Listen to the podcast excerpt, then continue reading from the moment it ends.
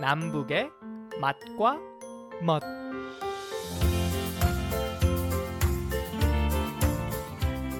안녕하세요. 남북의 맛과 멋 양윤정입니다. 남한의 국민 배우, 국민 오빠, 국민 삼촌이란 말이 있습니다. 그 말의 뜻은 그 분야를 대표한다는 의미인데요. 반찬 중에도 국민 반찬이 있더군요. 제육볶음이 국민 반찬이던데요. 매콤한 제육볶음에 뜨거운 흰쌀밥이랑 같이 먹으면 그야말로 둘이 먹다가 하나가 죽어도 모른다 할 정도입니다. 오늘 맛있는 제육볶음 이야기 해보겠습니다. 오늘도 통일은 밥상에서부터 라는 마음으로 요리한다는 전통 요리 명인 1호 탈북민 장유빈 셰프와 함께 합니다. 셰프님, 안녕하세요. 예, 안녕하세요. 네, 오늘 그 제육볶음에 대해서 말씀을 해 주신다고 하셨어요. 사실 요즘 남한 사람들이 푹 빠져 있는 음식 중 하나가 제육볶음이더라고요.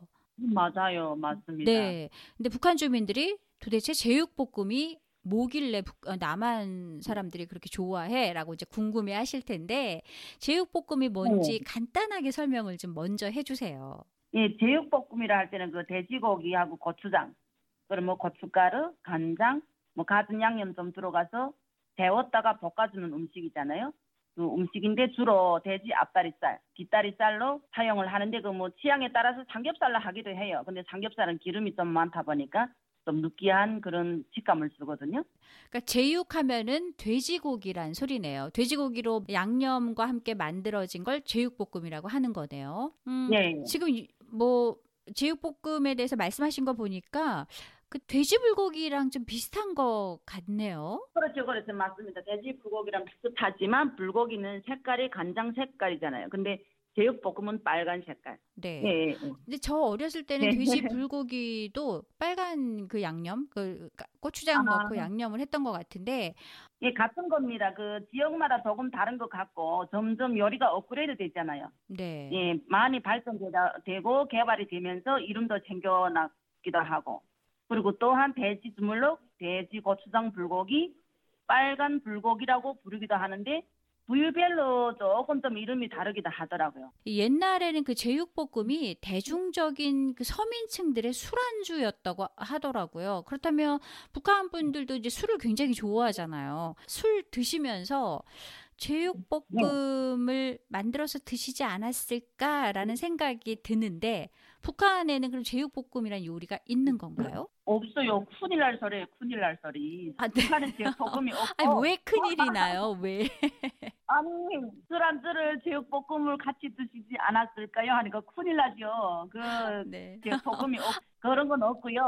예, 거기는 1년가다 한 번도 먹어도 못 보는 분들이 있다 했잖아요. 그러니까 북한 주민들이 술 안 주라 할 때는 어디게 안주냐면 생두부 있잖아요. 두부. 네. 두부 한 모에다가 콩기름 넣고 굵은 한국의 굵은 소금 이걸 넣고 숟가락을 으깨서 먹는 게 술안주고 그리고 또한 두부를 부글부글 끓여서 고춧가루나 청양고추 넣고 부글부글 끓여 먹는 게 술안주예요. 글쎄 음. 뭐 고위급 간부들은 거기에다가 술안주를 하겠지만 일반 서민들은 상상도 못하는 술안주죠. 그거는 돼지고기. 그 제육볶음의 그 역사적 배경을 제가 조금 살펴봤더니 어, 생겨난 지가 사실 그렇게 오래되지는 않았더라고요. 그래서 1980년 예. 중반에 그러니까 서울 그러니까 한복판에 골목집이라고 불리는 그런 간판 없는 식당에서 이 제육볶음이 이제 시작이 되면서 그 음식점에서 이제 제육볶음이 맛있으니까 사람들이 몰려들고 그러다 보니까 대중화가 아, 이렇게 돼서 그게 널리 널리 알려지기 시작을 했다는데 굉장히 역사가 짧은 그런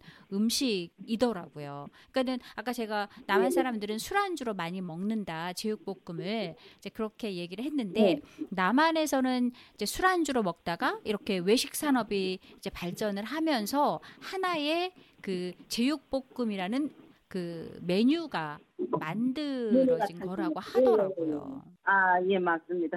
네. 어, 우리 셰프님도 그렇다면 제육볶음을 이제 북한에서 먹어보지 못했다고 하셨으니까 남한에 오셔서는 뭐 드셔보셨을 거 아니에요.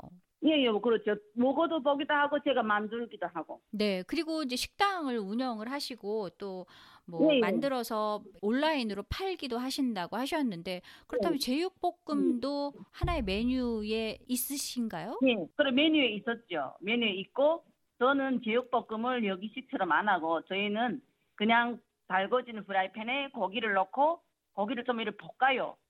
볶다 보면 기름이 조금 나거든요. 기름 나오면 그 기름을 제거를 하고 그리고 만들어진 양념 다대기 고기가 한 80% 익었을 때 네. 그때 양념과 양파를 넣고 같이 볶아줘요. 그러니까 음. 한국 분들이 와 담백한 맛이다. 한국의 제육볶음은 고추장 맛이 너무 강하고 양념 속에 묻혀졌는데 이거는 한국과 다른 남다른 맛이다 하고 좋아를 하더라고요. 네, 맞아요. 우리 한국의 그 제육볶음 할 때는 그 양념이 뭐 고추장, 간장, 막 설탕 이렇게 많이 들어가기 때문에 양념 맛으로 뭐 네. 먹는다 그런 말도 있는데 지금 셰프님이 말씀하신 그대로 하면은 정말 고기의 그 담백한 맛을 느낄 수 있을 것 같네요. 예, 예.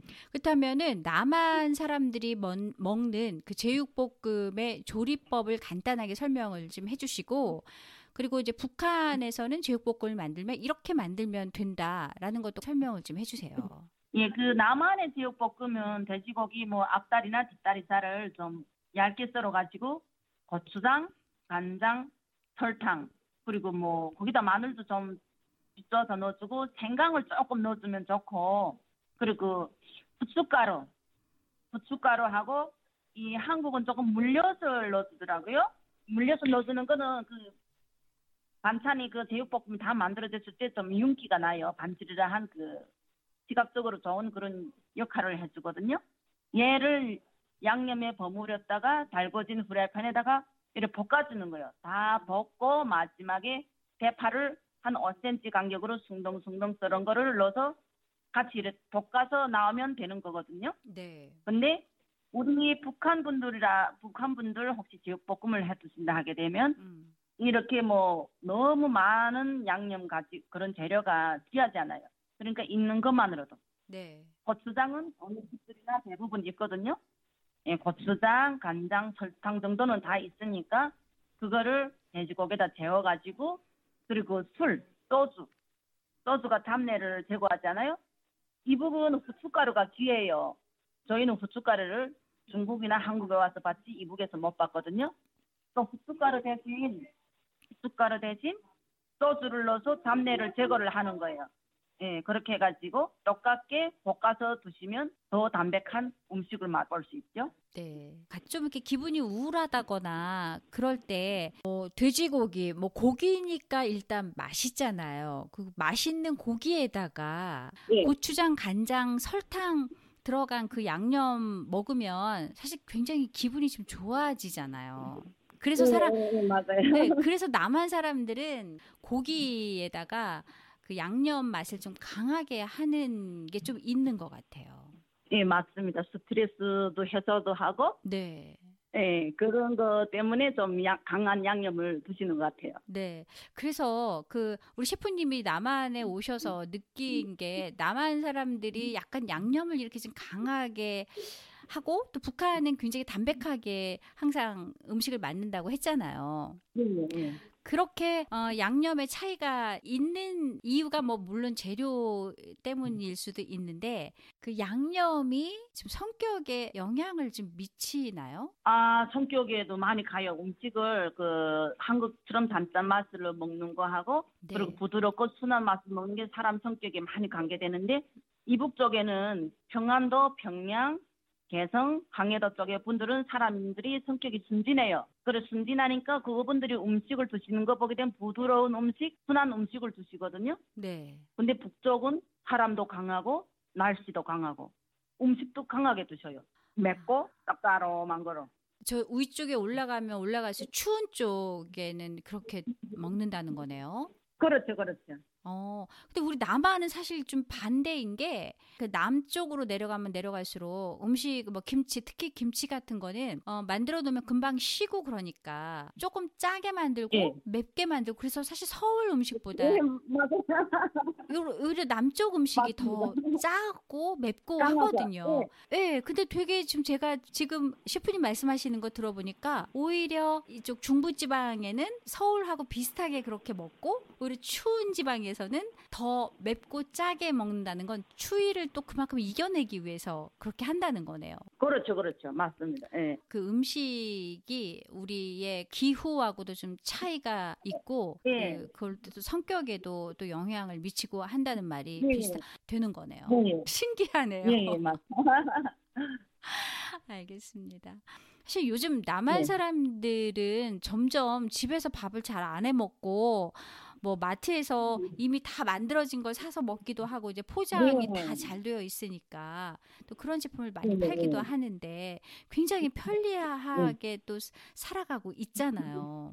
그러니까요. 또 원래 편안하게 살아가는 데다가 요즘에 또 코로나 때문에 외식이 잘 안 되잖아요. 그렇다 보니까 밀키트 식품이 생산되면서 더 편하게 된 거예요. 그냥 하다가 갖다 뜯어 여서 그냥 뜯어 넣고 끓이기만 하면 되니까. 그러니까요. 점점 편한 세상을 만들고 있어요. 네, 북한 주민들이 사실 이 이걸 좀 이해를 할까요? 그게 가능해? 라고? 이해하기가 어렵죠. 저희도 금방 와서도 요 현실을 보고도 그 믿기지 않는데 우리 고향 분들은 보지도 못했잖아요. 듣기만 음. 하잖아요. 듣고서는 믿기가 어렵죠. 네, 우리 모두 다 같이요. 맛있는 거 함께 먹는 날이 다가오기를 바래 봅니다. 남북의 맛과 멋 오늘 여기까지입니다. 다음 주에 다시 찾아뵐게요. 양윤정입니다.